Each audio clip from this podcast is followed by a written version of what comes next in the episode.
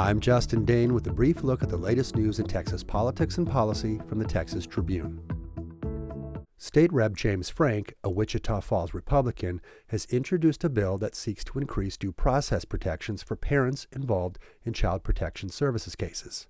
The legislation would require caseworkers to notify parents of their rights at the beginning of an investigation, including the right to confer with an attorney and the right to decline to share medical records or submit to drug tests. It would also set limits on parental child safety plans, under which CPS asks parents to voluntarily sign agreements for their children to be watched by another caretaker in lieu of CPS bringing a court case against them.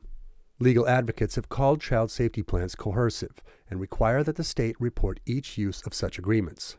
Nearly half a million reports of suspected child abuse or neglect were made to the state's hotline last year, and of those, more than 166,000 were investigated. In about 80% of the investigations, the abuse or neglect allegations were unfounded.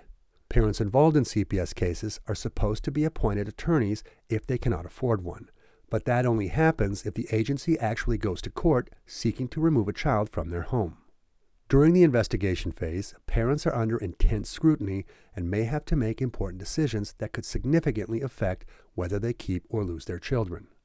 The bill is part of a broader push in jurisdictions around the country focusing attention on the fact that child protection cases play out in civil court, where caseworkers often do things not allowed in criminal cases. The proposed changes reflect a bipartisan effort by state lawmakers to limit the reach of the state's foster care system, which has long been under fire for failing the children in its care. The bill would provide better legal protections for parents while also benefiting caseworkers by providing clearer guidance for what the law allows. Fairfield State Park, 96 miles south of Dallas, is expected to close permanently by the end of the month because its landlord has sold the land. Texas Parks and Wildlife Department received a lease termination notice from the owners, energy company Vistra Corp. Vistra says it sold its 5,000 acre property to a Dallas based real estate developer for $110.5 million. The land will be turned into an exclusive gated community, which includes multi million dollar homes and a private golf course. Fairfield isn't the only state park on borrowed land. There are 14 other public parks in Texas that could face a similar fate. Texas Parks and Wildlife attempted to purchase the state park, but neither the company nor the buyer would consider selling part or all of the land to the state.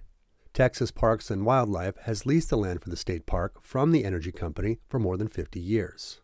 The park will close permanently on February 28th, and the state will have 120 days to vacate before turning it over to the new owner, during that time, park staff will begin to remove equipment, relocate staff members to other parks, and cancel upcoming camping reservations.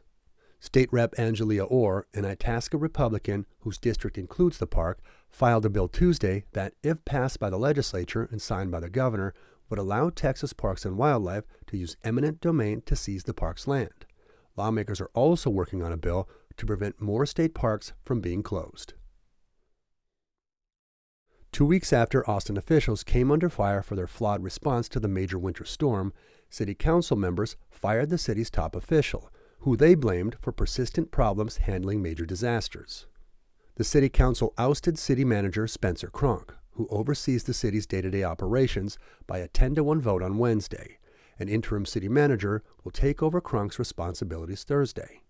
Cronk, who headed the city since 2018, fell out of favor with the council members after a winter freeze earlier this month knocked out electricity for tens of thousands of households and businesses for several days.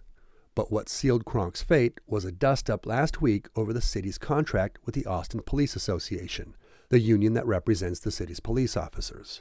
One of the city's top paid officials, Cronk will get a severance payment, about $463,000, equal to his salary and other benefits. The council appointed Jesus Garza, Austin city manager from 1994 to 2002 to work as interim city manager while the city hunts for a permanent replacement. Check for updates on any of these stories at texastribune.org. You can also follow us on Twitter. We are at Texas Tribune.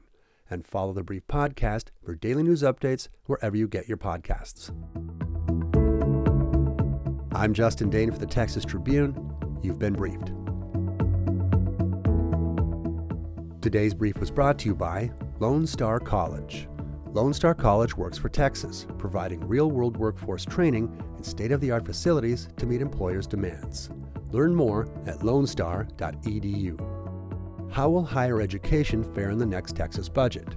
Join us February 23rd at 8 a.m. as we talk to those in the know about how the math could work for higher ed this legislative session.